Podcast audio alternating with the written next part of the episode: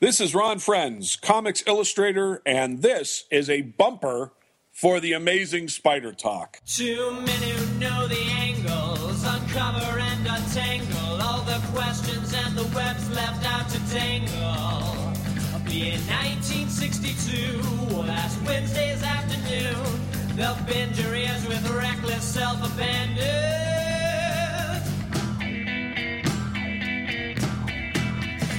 The amazing Spider Talk. The amazing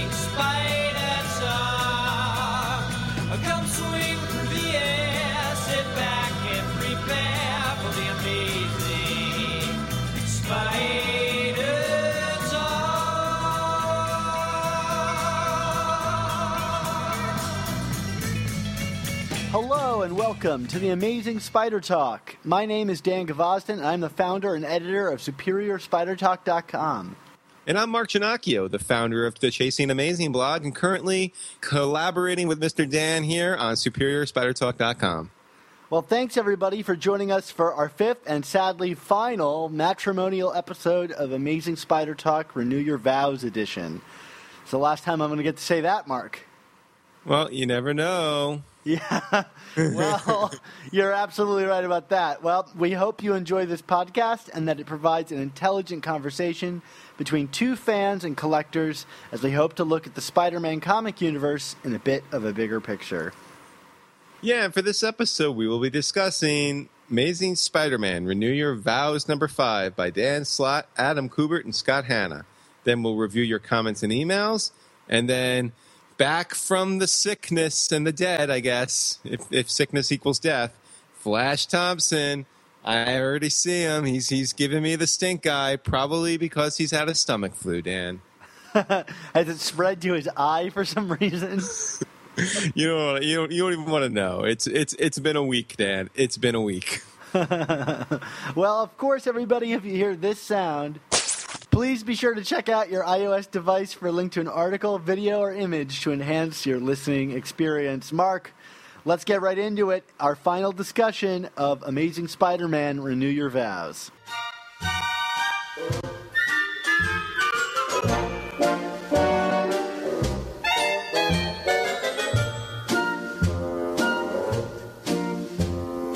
Love and marriage,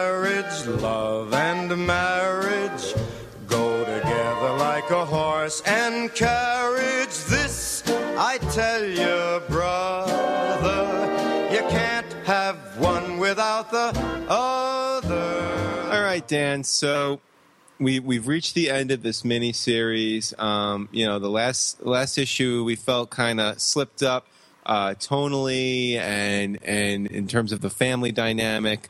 Um, I felt with issue five here, uh, you know, at least they got got Peter and and Annie and MJ back together for some scenes, but I, there was just some issues with the tone that I feel still felt kind of similar to the last issue and dissimilar from the first three issues. I mean, it's not that this led to a bad story. I, I, I enjoyed this comic. I, I enjoyed this arc. It, I felt it was an, an okay enough diversion from, um, you know, the Secret Wars hullabaloo. But um, all the same, i- i you can almost break this series into two parts: the first three issues and the second, and it doesn't feel uh, congruous with each other. I mean, did, am I talking crazy here? No, uh, it's almost as if adding Scott Hanna on cheered everybody up in in the editing department, and they're like, "Let's give this like a really happy, pat, like uh, really cheery Dan Slott, Spider Man, and Human Torch vibe," and uh, and we got this kind of chipper ending and and goofy antics, and yeah, this is a harsh and stark comparison to the kind of dour weight of the world that we felt in the first three issues. I think part of the reason why I really enjoyed the first three issues so tremendously is I felt that those darker, grittier tones. Um, I felt that Dan Slott was executing within, I think, unfamiliar territory for him. I mean, you know, he he. You mentioned the Human Torch Spider-Man story, which is a favorite series of mine. I love that book. You know, that's that's kind of like the happy-go-lucky Dan Slott that we know, and this was different. But uh, again, he was pulling it off. I mean, you know, he, he was making it work, and you know this this this kind of at the end renew your vows. This resembled I don't want to say a run of a mill story, but it was kind of like okay, well that was a good, not great Dan Slott story at the end. That was kind of where it left me. You know, it was like it, there was nothing nothing unique or different or memorable about it that I think is going to stick with us uh, months or years from now. Yeah, I mean, there's a couple of like things we'll talk about that maybe elevate it above a simple rock'em sock'em knock up big boss fight. I think is what I called it in my review. okay. So- some arrangement of those words, and uh, and and so that you know, like the little character moments that are added, you know, add a add a little bit, but. Uh, yeah, it was it was a dis- it was disappointing. I think mostly just because we were led to believe we were really in the middle of something truly great here, even if it was a what if story.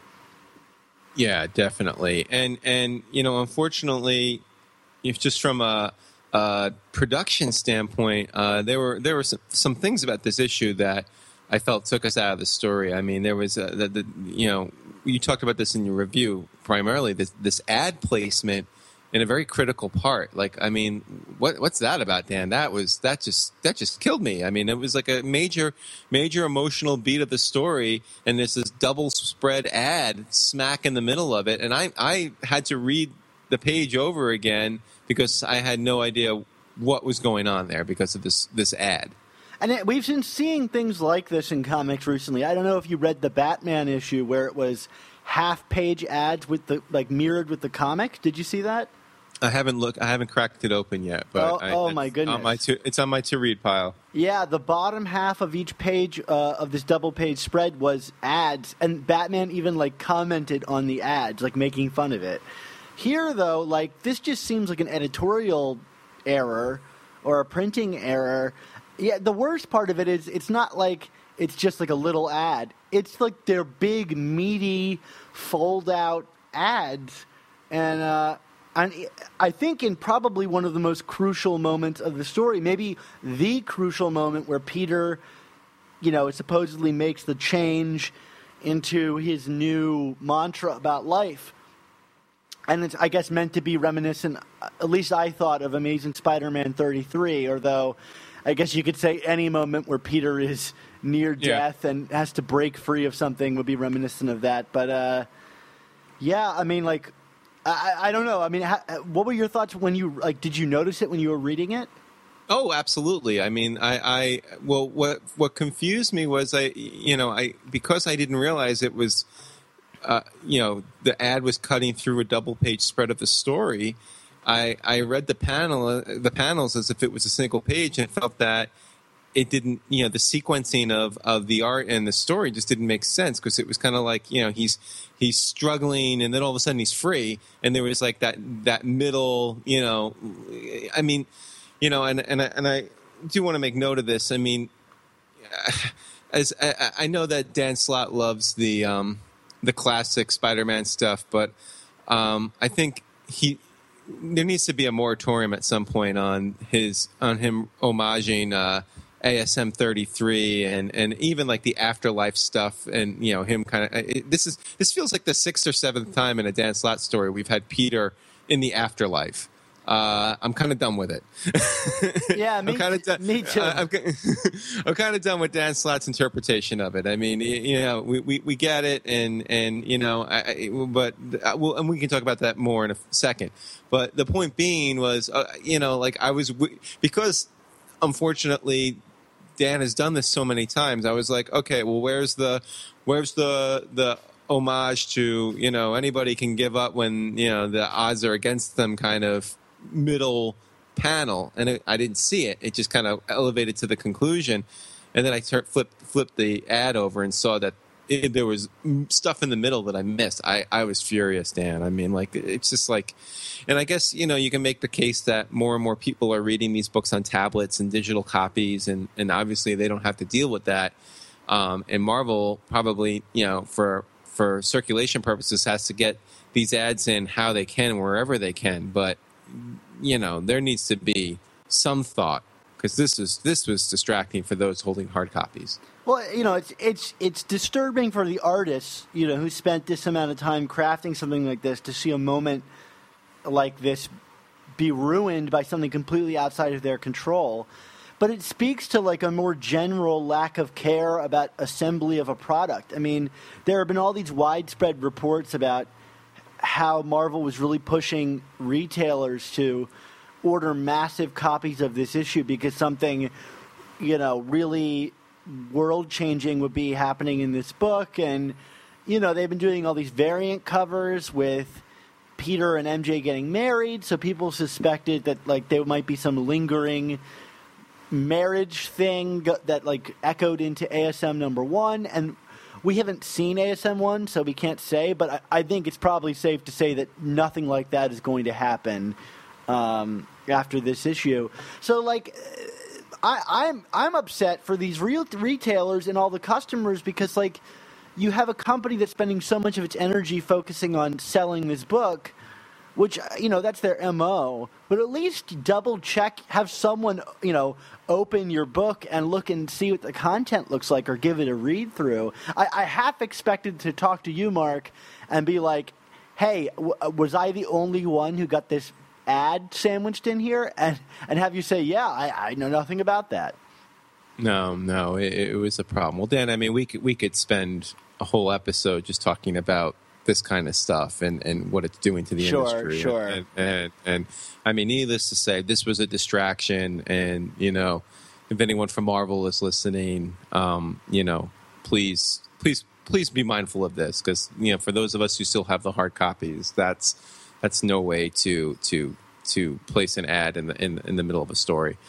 Okay, we talked a little bit about. Uh, well, let's let's. I mean, let's talk about the opening of this comic because I feel you know, in terms of some tonal things and this just kind of your standard bait and switches, which we've been getting a lot in Spider-Man lore. I mean, we, we got a lot of that up front. I mean, first of all, you know, we, we, we were of the understanding that Peter was was effectively dead at the end of Renew Your Vows number four. Or right on I'm death's door.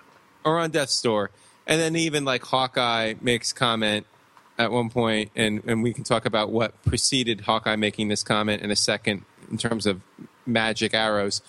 Uh, oh, you're just itching but, to get to that magic arrow. Well, itching may not be the right word. Um, but you know, there was um, he, he basically, you know, Hawkeye's like, "Oh, Parker is dead," you know, and it's like, I don't know. Even even from a what if story standpoint, Dan, I didn't believe that for a second and I and clearly it wasn't true, and I just don't understand why we still need to have that in comics like this these days. Like like like what's with the bait? Like like we're not that stupid anymore. So why are we doing this? You know what I mean? yeah, and last episode I, I, I mentioned that as well about you know uh, how I felt like there was a, a cliffhanger that was resolved by saying, "Oh, that's not really something to worry about." And then here we get it again, where Peter is clearly not dead and is struggling and has the ability to break free, and it makes you go like, "Why should I invest in any future stakes?" If all these stakes that are established get just washed to the wind a minute la- later. Yeah, I mean, without any fanfare, really. I mean, it's. I, I guess that's part of it too. It's not even like it's it's it, it's not even like there's any suspense. It's just you know like it's it's so predictable, and and and then when it's actually when it's finally executed, it's not only predictable but it's like too simple, you know, like so. So what's the point here? Um, yeah, are, then, are we meant to believe that Spider-Man is the first person to ever like just punch his arms out? yeah, exactly. I mean, whatever. Um, that's fine yeah, I, I, you know, I, I, I kind of liked, you know, we, we've, we've talked about this in, in, over the last year or so with, with Dan Slott about how Peter is kind of made out to be a pushover. I, I, I like that, you know, Peter was able to use his resolve to, to break free. I think it's an important part of the character, but all the same, it was just very simplified, and that's, that's unfortunate. Now, the other thing, you know, in this opening scene, and we'll get to Magic Arrows, Dan, I promise.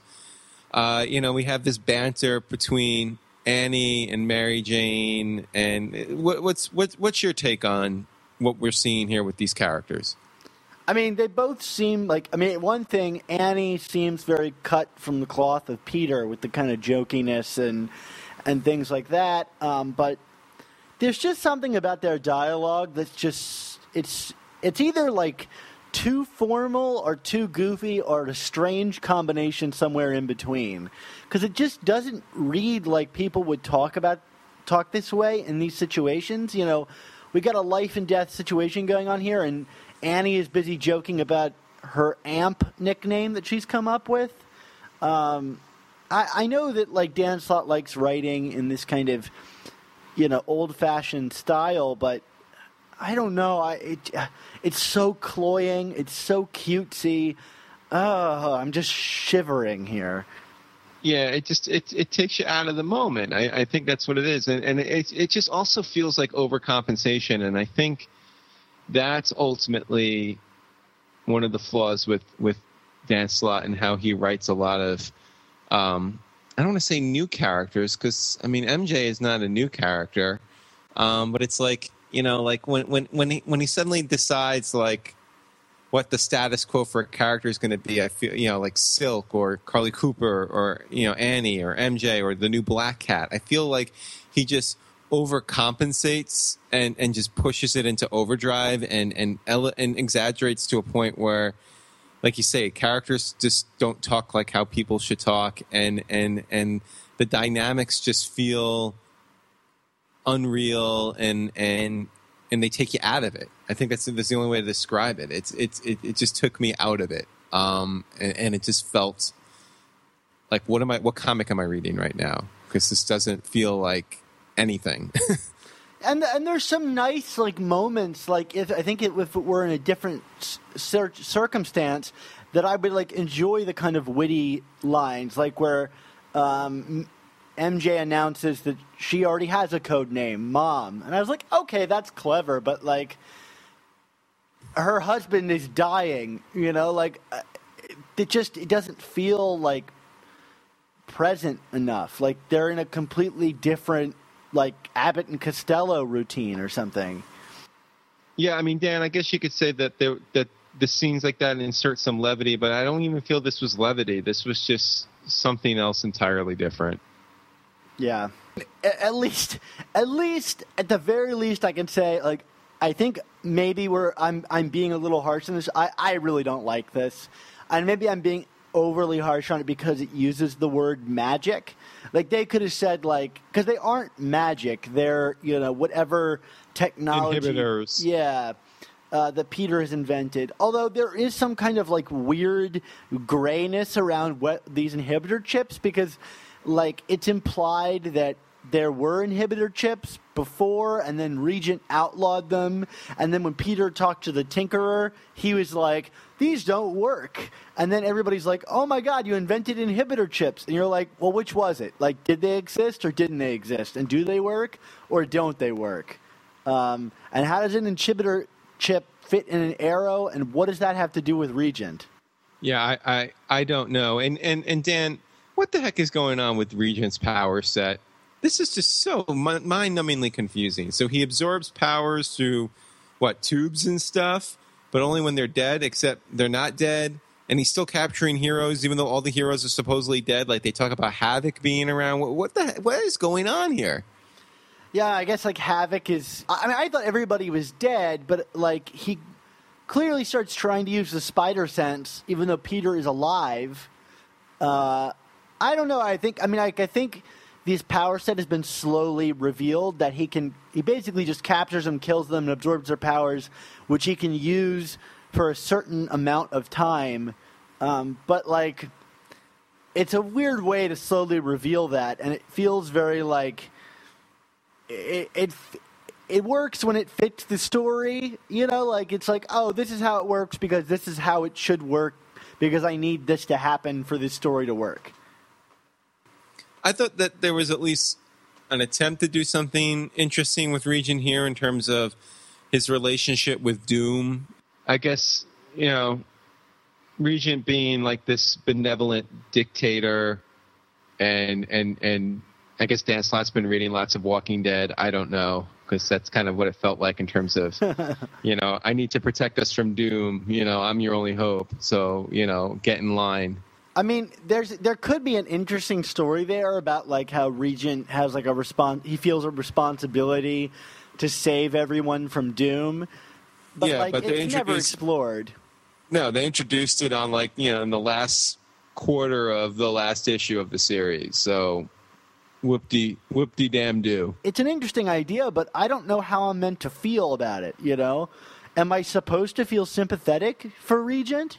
You know, the Regent has kind of been a bust this whole series. Um, but obviously, we get this the moment, you know, the turning point of the story, which is Regent capturing Annie and kind of bartering with her life or Peter's. Dan, what did you think? How did you think this this moment played out? I thought it was like a total like someone just stepping on the brake on this book because it was like Peter was being aggressive. He had that great moment where he punches Regent out the window, and I don't want to like gloss over the great moments in this book because that was a great moment, like that owl octopus war callback. Um, and I was like, okay, this fight is going ahead. And then he captures Annie, and all of a sudden it was just like, okay, we're just going to step back now and not do anything. And it was like, where was the aggressive Peter that we just read about for the past couple pages? Yeah, very very sudden shift, and you know, I I, I did find it odd that the way he ultimately disarmed Regent was with kind of you know referred to as a dad joke, not because it wasn't. It was clever enough. I kind of liked. I liked it and I didn't like it. If that makes sense. I think what I don't like is, and we kind of saw this in Learning to Crawl, is uh, Slott kind of has this, I feel, very unique spin on why Spider Man tells jokes and is, you know, you know what I mean? Does that make sense? As purely as a disarming tech- technique towards the villain, Yeah. instead of it being like a personal way to cope with being involved in violence. Exactly. Because that's that. I, I think what it is is Slott's interpretation isn't necessarily my interpretation. Yeah, but it's also just a bizarre way to take down this character that's been built up as an enormous threat, you know?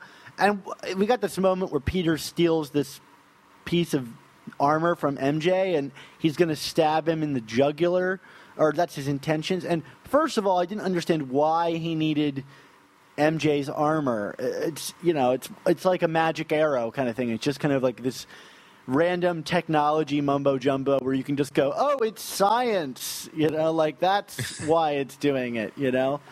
Um, but like, really, this this guy that killed all of the Avengers, or at least most of them, is going to be disarmed with one a punch, and two a punch induced by getting him to laugh at the worst dad joke of all time.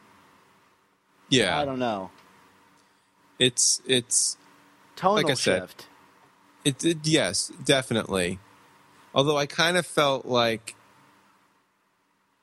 as un as oddly constructed as the moment was, having the dad joke in there did kind of call back to I felt like the first issue or so when there's like that banter around the table and that kind of kind of hokey cheesy family dynamic that you weren't a fan of but I felt was kind of reminiscent of like you know the late 80s early 90s spider-man.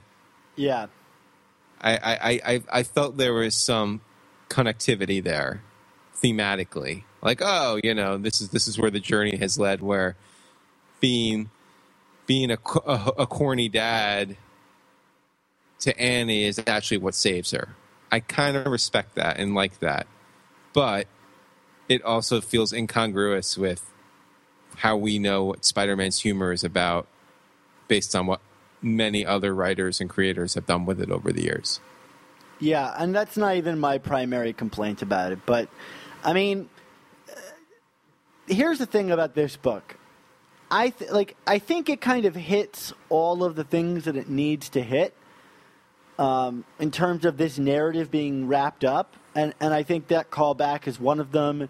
Peter seemingly has a change in perspective about how he's going to handle his villains. This moment is followed up by MJ asking Peter, you know, if Annie was in real danger, which I kind of thought that she was throughout this whole book.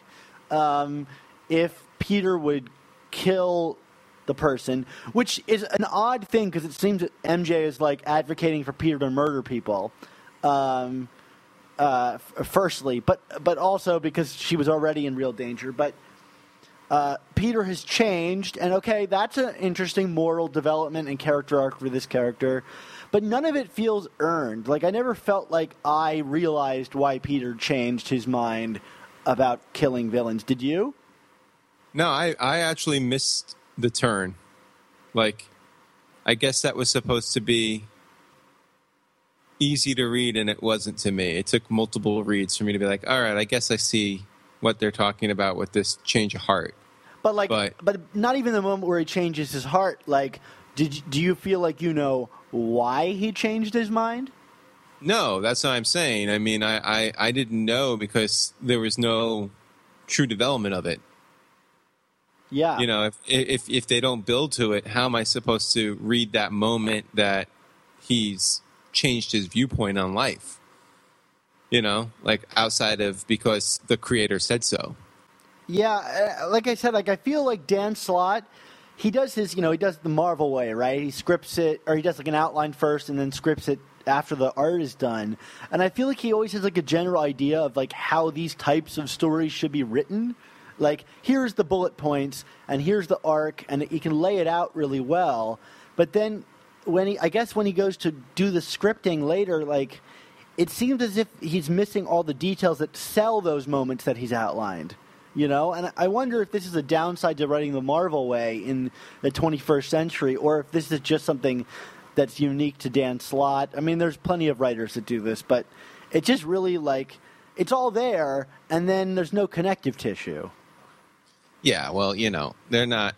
You know, in the in the 21st century, they're not doing nine panel pages like Stan and Steve were. You know, like so. Yeah, you can't you can't tell you, unfortunately you cannot tell a lot of story that way doing it today you know like you have to have these big splash pages and and and, and quick dialogue boxes and and yeah i think things moments are being missed sure. um, doing it in this in this kind of in the marvel fashion But I think so many of these moments could have happened in this book, even with the minimal panels. Like all of the places where this book trips are things that the book set up for itself, like creating this villain that was all powerful and and couldn't be stopped, and and you know all the little elements that are added in that are just frankly unnecessary. You know. that then take you away from the time that could have been spent selling us on the moments that happen. Right. Um, so the book ends very open ended. I don't know if this is supposed to be the hook of the book that this world continues and maybe we'll come back to it. What did you think? Uh, I mean, I, I was okay with it. Uh, you know, it, it's not on my list. I, I don't love it. Like I thought it was a nice parallel to the opening. You get them all sitting around the table again, although it is a little too upbeat. I mean, like they just disposed a dictator who had control over the city for whatever six years. Like I would imagine the city would suddenly get thrown into chaos, and I realized that that couldn't be shown. But it, it is kind of like, well, there's no consequences to this. Let's just go eat dinner, you know, or breakfast. Sorry, wheat cakes, banana wheat cakes. Well, the, you know, banana pancakes. Ba- ba- banana pancakes can sa- can save everybody. Absolutely. Uh, uh, did Yeah, you but- like? Did I you mean- like it, Mark?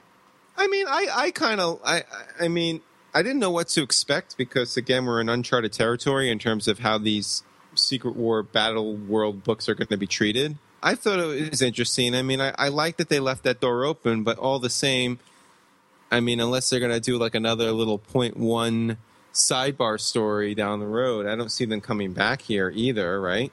Yeah, I, I- mean, I don't see a reason to. I mean, essentially, the story has been told, and you- now you've got essentially a very similar Peter Parker, just happens to have a wife and kid, um, which we got already basically in Spider Girl. So, unless they're doing another version of that. We got we get Amp the series. Mark, are you excited for it? Well, with a name like that, how can I not? What what did you think about the like weird innocence of the final scene where they're like, "Ha, what about that Doom? That's so funny." Like, uh, what were we supposed to make of that? Like that these characters are like just kind of naive to their situation. Oh, absolutely. Yeah, I, I, yeah. I don't think it was anything deeper than that. Just kind of a weird note because it made me it made me like think about the characters differently in the final moment. I was like, so what is this saying? Like this, do, none of this matters, or you know, like these people are just kind of blissfully unaware. Uh, I, I don't know. Um, it seems almost like to say, like, see that whole struggle we just went through. None of that really is anything compared to the real struggle that's going on. I don't know. Any other uh, notes, Dan? I think it's important for us to talk about the art in this book. sure. Uh, what did you think? I- I know last time we talked about Scott Hanna and uh, and and Adam Kubert kind of teaming up and maybe it not being the greatest of results. What did you think about this one? No, I thought this was an improvement. I felt that, that things were a little cleaner, and you know, we, we talked about some of the the splash pages that you, that were really stunning here. Um, you know, I think the the sequencing of some of the panels was good when they weren't interrupted by advertisements. You know, so uh, you know, I, Kubert's been very, I feel, up and down on this series. I think some some, I felt the first book artistically was a little weak, and I felt the last one, and then I felt the middle two looked great, and this one looked great. So. Yeah, I like this one too. I think it's an improvement. I don't think it's on the level of issue two or three. It, it's still got some of Scott Hanna's, I think, rounder inks or rounder pencils, and uh, and I think this book, a book like this, really needs like a hard edge. Um, although, I mean, certainly this issue is more lighthearted, so maybe that fit. Maybe that's why they brought Hanna in for these last two issues. Um, I don't know, but uh, yeah, I mean, certainly no complaints about the artwork on on, on this book. Cool. You want So to do? You want to do a grade? Yeah, what's your grade, Dan? I'm giving it a C plus. And I am exactly right there with your C plus. Uh, Do you think these last two chapters, like we don't love them? I I don't think either of us thought they were bad books, even though you've just listened to us complain about them for half an hour. Uh, do you think it sullies the arc overall? Well, like I said in the beginning, I think it, it you know, we, we went from what could have potentially been a great story to an okay one. And, you know, if they wanted to tell an okay story, then that's fine. It's it's better than what we have been getting, unfortunately, in the main book over the last six months or so. So, you know, that's good. We'll take. we'll take. Okay. Yeah. like I, I mean, if if if we if we had a story like this in lieu of Spider Verse, I don't think I would have been nearly as down on the state of the Spider books during that time period. I would have just been like, all right, this is a little mediocre, but it's okay. Yeah. And at least it was interesting. Exactly, it was something different. Yeah. All right. Well, speaking of something different, let's move on to our comments and emails.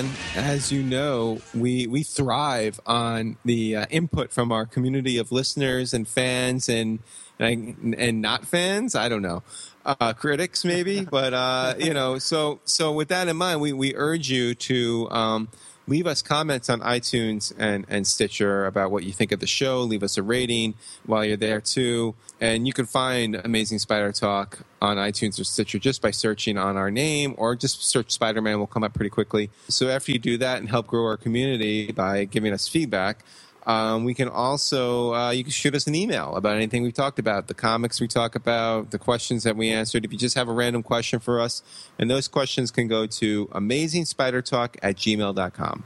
Also, in this in this new wave of social media, you can tweet at us with the hashtag OK to print, and you can tweet at either Dan at Sup Spider Talk or myself at Chasing ASM Blog.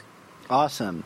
Well, I, I look forward to receiving some questions and comments. We don't have any comments this time, but I wanted to comment that uh, a big thank you to everyone listening. our T-shirt campaign ended, and uh, we were successful. We sold 32 shirts when we needed to sell 30. So that means we got to give T-shirts to all of our contributors to the site. And, uh, and we're going to be doing more of these things. We paid off the artist, and we're not making a profit on this, but it's always cool to have merchandise uh, on the store. And, and so, you know, keep an eye out for that. But thank you. I hope you guys who all ordered shirts enjoy your shirts. I know I'm going to enjoy mine, Dan. I ordered mine. Yeah, me too. Me too. So uh, uh, I'm looking forward to wearing it around Los Angeles. Maybe I'll go march outside of Stone, Sony Pictures and and see what they think of it. Um, well, hopefully there won't, there'll be no copyright infringement issues. right? They'll just, they'll just be like, "We'll see your butt in court." yeah, cease and desist. Here, Yeah. here- here's some fan mail for you. we we Um, didn't know about you before, but now we definitely do. There you go. Um, we did get a question through Gmail uh, from Adam Chapman, and this is this is an interesting one, Dan. He asks, "Spider-Man has a great rogues gallery. Well, duh." But many of the famous rogues have had second or even third iterations, which invariably pale in comparison to their predecessors. Which is your favorite? So, uh, Dan, do you want to take first stab at this? Sure, I, I think I think using the word favorite is giving these characters a, a uh, an edge that perhaps they would not have received without that question being posed Yeah. that way. And I guess we're just outright disqualifying Norman and Harry Osborn here because that was actually a good second iteration of a villain, right? I, yeah, I mean, like we're talking about, I guess, like the the best of the worst is what we're really talking about here.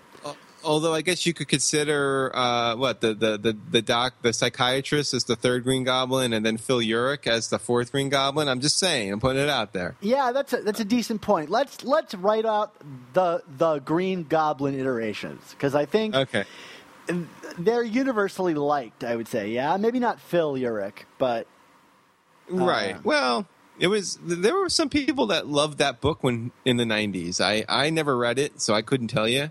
Sure. but um, which is why I think they felt so betrayed when when Phil went bad and became the Hobgoblin.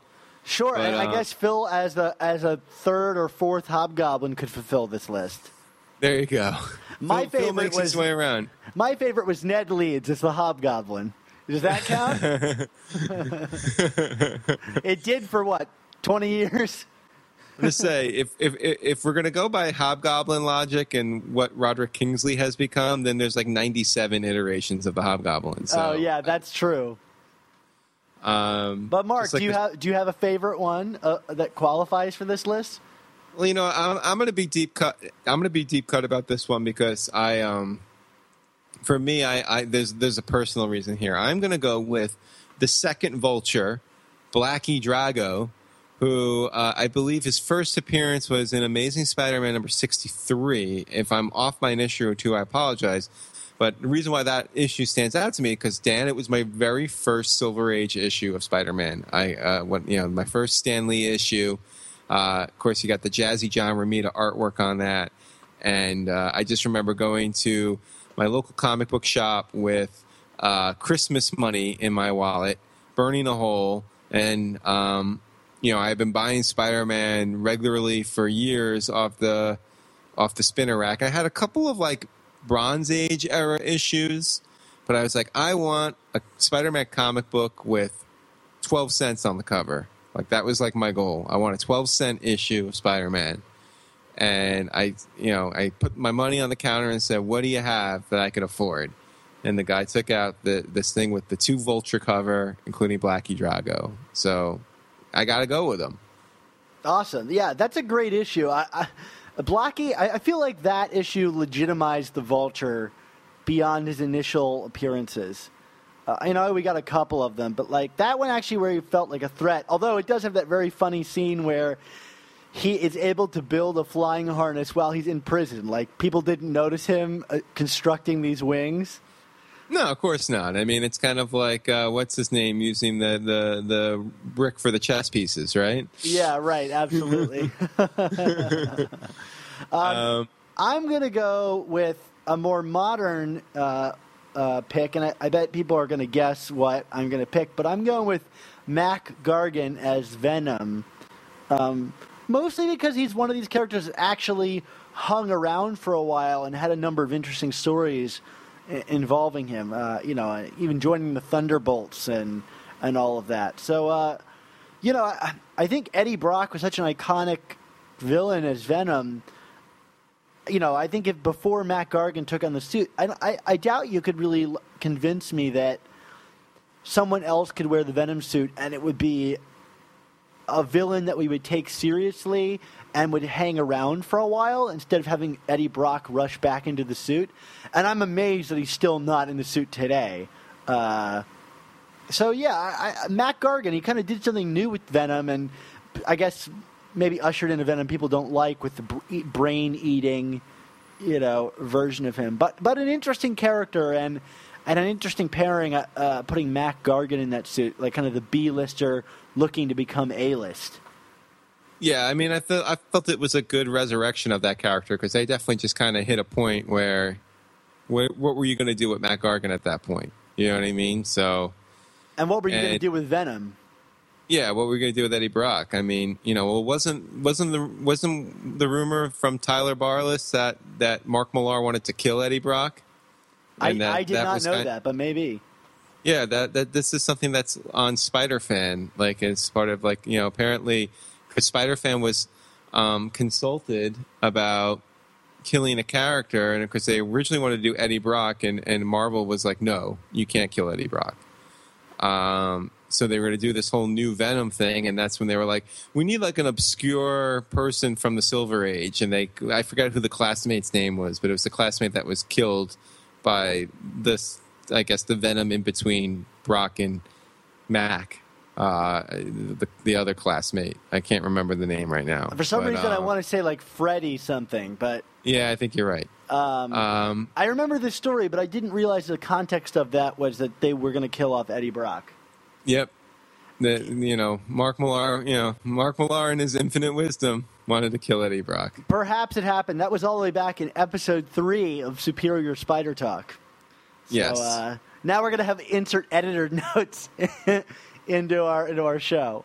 Yeah. Well, but Dan, I like your choice a lot, and I, I, I think from a from you know, if it wasn't for the personal connection, I would have probably gone with Mac too. I definitely like it, and and um, yeah, I, I guess you can make a case of um, Ned Leeds too. Yeah, I'm I'm going with Ned Leeds. I'm I'm amending my answer. There I you go. particularly like the scene where he dies. Yes, before before he was revealed, which was the best part of all. Oh, 80s, 80s Spider-Man office. Jim Owsley slash Chris Priest. You're a good good soul for that. You provided Mark a lot of like headaches over the past Yeah. several years. Never replied to any of my emails. Oh well, you he's know. definitely listening, Mark. I'm sure. I'm sure he he just think here's my name and it's like, oh, that guy. He's howling Well- with laughter right now. Well, speaking of howling and that guy, I think I hear someone uh, making his way to the microphone, Dan.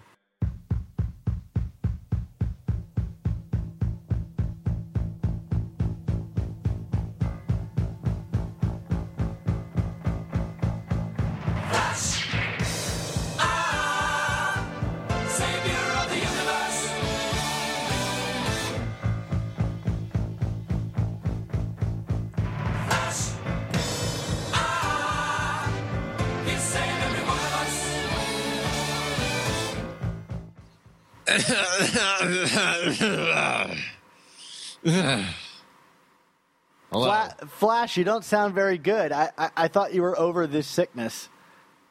Oh no, I I just I just smoked a pack before uh, you know having my uh, my my whiskey here.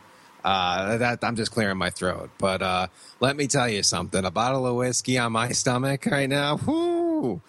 You don't want to be near Janakio's house. Let me tell you. Oh man. Uh, Yeah, I this- feel, this- feel bad for him. you don't feel bad for me. I know what you're all about. Uh, you know, you were probably laughing. You know, we were going to record with Gerry Conway. I was, I was going to get to hear the great Gerry Conway on the computer for the first time, and instead, I'm all doubled over with, you know, gastrointestinal pain. I bet you didn't think I knew that word, did you, Dan? I bet you Trojan horsed that virus into the Ginocchio house. Ginocchio house. Yeah, could you get the guy's name right? You only do have done like 970 episodes of them. Oh no, Uh, I mispronounced it intentionally just to get his ire up.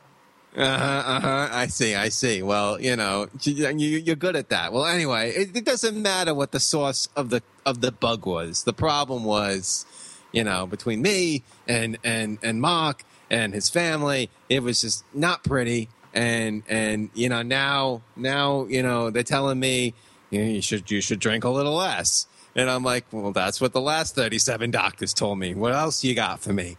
And then they're like, uh, well, uh, you should drink a little less. And I'm like, all right, I'm out of here. Do you So, even uh, have an immune system left?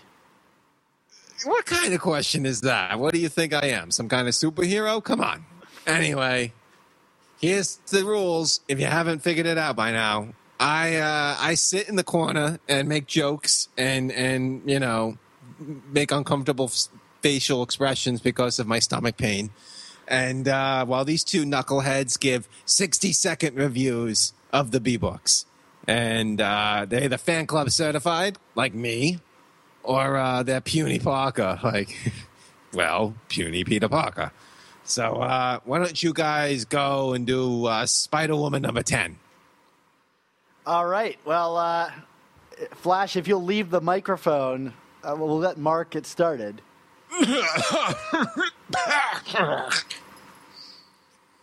All right, I'm here. Is there is there like a, a mist filling your house at this point? Uh, Dan, it's it, it's been brutal, and it's like I, you know, I feel like I'm still not hundred percent because of the presence of this of this jerk. But um, but he wants to he wants to hear the Flash reviews because you know I think I think he just likes hearing fan club certified of Puny Parker. Like I like I see this little gleam in his eyes every time we say it, and you know it's kind of it's kind of pathetic. But you know, Flash Flash is pathetic. All right. Well, then let's get right into it, Mark. I'm going to count you in in three, two, one. So, Dan, Spider Woman number 10, I think the most pleasant surprise about this series is the emerging unlikely friends motif between Jessica, Porcupine, and Ben. I mean, this series really came out of nowhere and stars three very mismatched characters, and yet it achieves its goals as a fun, smart, and fast superhero comic admirably. Now, I know Javier Rodriguez didn't do the art on this issue, but uh, the fill-in, who I, the name is escaping me at the moment, actually felt did a good job of maintaining the visual style. And, and I got to tell you, I, I want to see so much more Javier uh, as the series goes forward. Um, just throwing that out there. But also going back to the story here, I thought Jessica's journey uh, from Avenger to street level was very well told and executed. Um, I actually felt some pain for her in this book's final moments when the Avengers came calling back and she had to suck it up and save the world again. Uh, this new status quo with pregnant Jessica still kind of scares me, but with Dennis Hopeless and Rodriguez on the case, I think we'll be fine. Fan club certified. Oh man, half a second left, Mark. I, I had a feeling that I was I was skidding there, so I, I, I'm excited that I was able to uh, get it in. All right, hold on. My uh, in true fashion, I wasn't queued up. All right, three, two, one. Yeah, when people complain about big events negatively affecting books that they're doing uh, their own thing, they should point to this issue of Spider Woman number 10. Uh, you know, it's it's like the first four issues of this book, just kind of involved in something completely different. It's not that this issue is bad, though I do think that the structure of the book is confusing. It's that it takes an intriguing story and has to wrap it up in an unsatisfying way in half an issue just to appease Secret Wars, which we're already halfway through. It's so frustrating, I think. Who needed to read about Jessica getting pulled into Secret Wars? Why couldn't she have just finished her story on her own? This isn't going to sell anyone on this book or on Secret Wars. I just think it's a bad editorial choice that hamstrings Dennis Hopeless and his wonderful writing. So, unfortunately, I'm going to call this one Puny Parker. All right. Well, next up is Spider Island number three. All right, you ready? You bet. All right, counting you in in three, two, one. I still don't know what to make of this series. Um, I got to say, bringing Peter back into this chaotic mess almost feels unnecessary for me, as I was definitely enjoying watching Flash try to manage this group of, I don't know, heroes turned monsters. Uh, there are some great bits here, like Tony's mocking the Stegron. Uh, I also enjoy the usual debate about responsibility and choosing humanity over, you know, the the strategic choice in this war against the Spider Queen. Um, but um, I- I'm still confused how I'm supposed to feel about this series. It's not a bad read, but this thing is just so expendable. I mean, like, where does this even fit into anything? Like, this is this is this is like even beyond what a what if story should be. Like, this is this is like what if on another planet. Uh, it's fan club certified, Uh, maybe I I don't know. It's uh, Dan, help. Well, if you count me in, I will. Three, two, one. Mark, we're three issues into this book, and I'm starting to feel like three issues was probably how long this whole thing should have been. Don't get me wrong, I love Cap Wolf and Iron Goblin as much as the next guy, but this book is seriously spinning its wheels. I, like you, Mark, didn't mind Peter showing up, but it feels a bit unnecessary, and I'm just kind of ready for this thing to go somewhere or conclude. The book is fun, but it's spinning its wheels, and it's fun to spin your wheels if you're in a car, and that's not necessarily true of a comic book. So I'm giving this one a puny Parker. All right, Dan. Well, I did not read Silk number seven again. Uh, well, I didn't read Silk again. Uh, I actually couldn't find it at my comic book store. Is that a sign that it's selling out? I don't know. Did you ever read Uh, Silk number six? I did, Did and you I was enjoy okay. it? Uh, it was okay. All right. I, I, I'm, I'm I'm not reviewing it because you know that would be silly. Well, why don't you But- count me in for Silk seven, and I'll let you know what I think. All right, three, two, one. I know that I complained about Spider Woman 10 just a second ago being hurt by editorial, and the same is true of Silk number 7, except that Robbie Thompson finds a great way to meld the Secret Wars storyline with that of Cindy's ongoing quest to find her family, and makes it essential. In the end, the issue ends up being quite sentimental and encompasses all the things that have made Silk a great read and one of the best ongoing Spider titles, including running through all the side characters and giving them all a special moment to sing. I'm really looking forward to picking this book up after Secret Wars ends, and ho- hopefully, I'm hoping that Cindy's story continues with very few hiccups, because I think this has really become a gem in the Spider title lineup. So I'm calling this one Fan Club Certified. There you go, Dan. That's high praise. Yeah, I, I've got to say I'm really enjoying Silk, and uh, I did not expect to, and I didn't expect after reading Spider Woman 10 to like any of these last days issues. Um, but yeah, like I said, the uh, Robbie Thompson found a way to make it actually feel important. It's like an annual that counts. It counts. Don't Ra- talk about animals. Rare, rare to find, but but they do exist. Uh huh. Uh huh. Well, before we get into the annual debate again, why don't, why don't we get to the the end of the show, Dan? Sure, of course, uh, you can find all of our new Amazing Spider Talk and old Superior Spider Talk podcasts at superiorspidertalk.com or find us on iTunes and Stitcher by searching for Amazing Spider Talk. And I noticed, Mark, that we've done enough Amazing Spider Talk episodes that there are only like one or two Superior Spider Talk episodes left on iTunes. So at some point, I'll say you can only find Superior Spider Talk on uh, our Superior Spider Talk website, which I guess kind of makes a little bit of sense. That's good. You know, like like how far back should we be reaching here, right? Yeah, I, I don't know. I mean, it's a bummer that people can't access our whole library on iTunes anymore, but they've come up with some arbitrary 50 episode cutoff. Man, who would have thought that Apple would come up with something arbitrary? specifically regarding their podcasts. exactly. Well, you know, when you're not complaining about Apple's arbitrary rules, be sure to check out both of our Facebook pages at facebook.com slash superior spider talk and facebook.com slash Chasing Amazing because uh, these are great places to complain about arbitrary rules being made, uh, as well as articles we write and news tidbits. Uh, you know, what's a joke that I can make that I haven't made in a while? Karate Kid 3 reviews, uh, Flash Thompson's latest gastrointestinal adventures, uh, which sounds like a really cool series. Maybe they could put it in space. It sounds like an episode of uh, The Magic School Bus. There you go. Woo!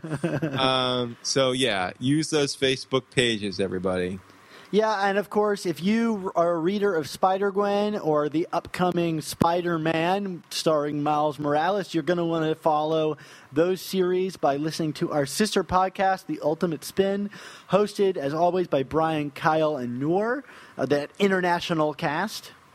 Very international. And uh, as always, special thanks to uh, the creators of our theme song, uh, which is courtesy of Rylan Bojack, and our outro song, which comes from Magic. And all of our artwork comes from the wonderful people Nick Cagnetti, Ray Sumser, Ron Frenz, and Sal Buscema, so special thanks to them. Mark, uh, we got an Essentials episode coming up. Probably not our next episode, but relatively soon, which gives you, the listener at home, extra time to catch up. So uh, tell them what we're going to be reading again, Mark. Yeah, I mean, it's an extra sized issue, so those extra weeks might come in handy. It's Sensational Spider Man Annual number one, also known as To Have and to Hold by Matt Fraction and Salvador Larroca.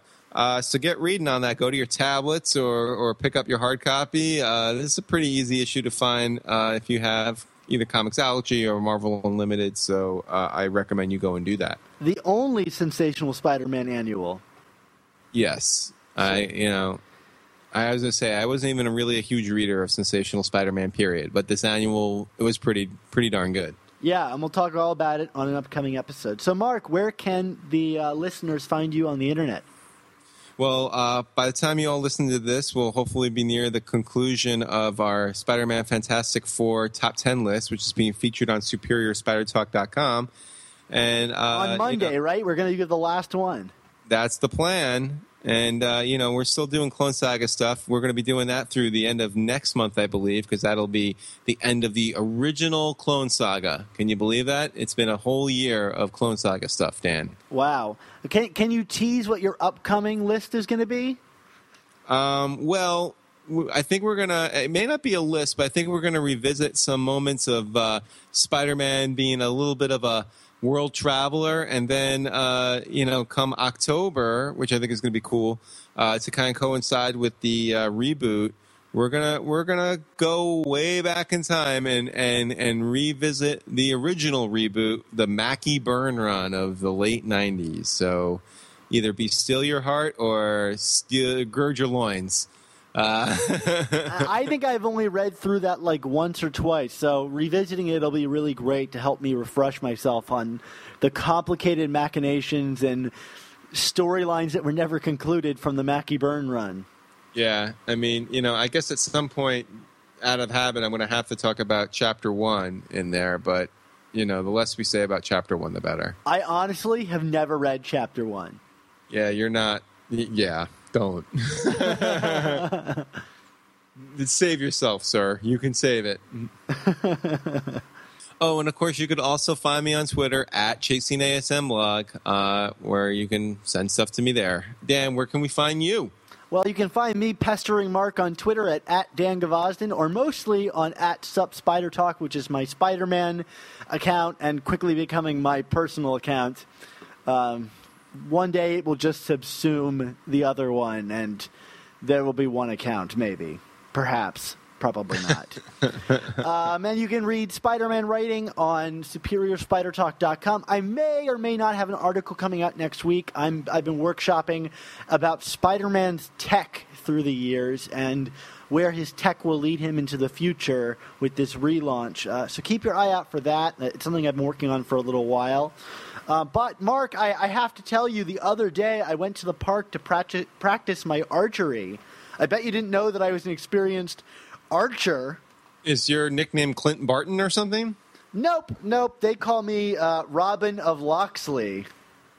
Oh wow! Are you are you the Errol Flynn, Errol Flynn, uh, Kevin Costner, or the Men in Tights version? No, I'm the one that dresses up as a stork and uh, and goes and slings arrows at a, at a, a competition for my foxy maid Marian.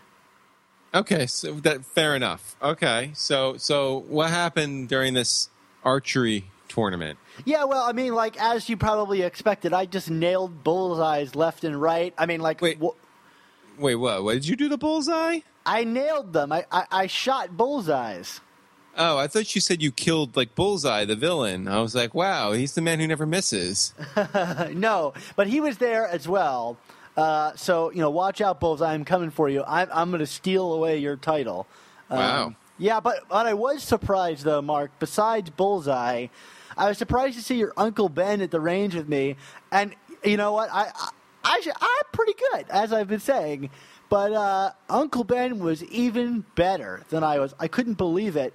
And so I got to talking to some of the g- guys there, and Bullseye, you know, he was telling me, you know, oh, I, you know, the real trick to Uncle Ben's success is that he's got a magic arrow that helps him nail all those shots. It seemed kind of like baloney for, to me. You know, Bullseye is probably trying to justify why he's not doing as well as Uncle Ben. But what do you what do you know about this? Does he have a magic arrow? Oh no. Ben was shooting arrows again? Yeah, that's what I'm telling you. Man. So, okay, Dan. I got I got a secret to tell you. You can't tell I'm all- anybody. I'm all, okay? I'm all ears and all zippered mouth. Okay. So so Ben, Uncle Ben, he, he took like archery in high school and college and stuff. He was great. Um but he kind of became a bit of a show off. And uh, you know, he, he you know, he was saying that he was so good that he was like, you know, he had like magic arrows. That's how good he was. Like he was just shooting here, there, and everywhere. And um, a couple years ago, he was you know, doing his whole magic hour routine. There was some woman, it wasn't Aunt May, I'll tell you that much. And he was kind of like, hey, look what I can do. And he shot the arrow and he, he missed the target by a country mile. And like, there was a tragedy. He, he shot somebody. Oh my god! Well, it's a good thing no one listens to this podcast. This secret is safe with me. He shot somebody, Dan. Like, it was just like, like, uh, you know, like really bad. I mean, like, you know, the guy needed a band aid. It was terrible. Oh, I mean, oh, I mean, uh, this is really lowering my respect for your uncle, who I, I up till now I thought has had many very similar words of wisdom. Well, but that's the thing. So when when it was all said and done, um, you know, he he he realized that that woman that he was trying to flirt with went and robbed a bank and then shot a cop. What? Yeah, and killed the cop. Uh, what, what does this have a- to do with the man that robbery. he injured?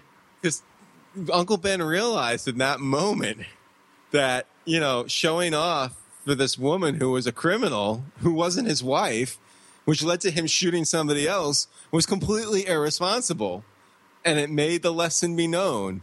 With great podcasts must also come amazing spider talk.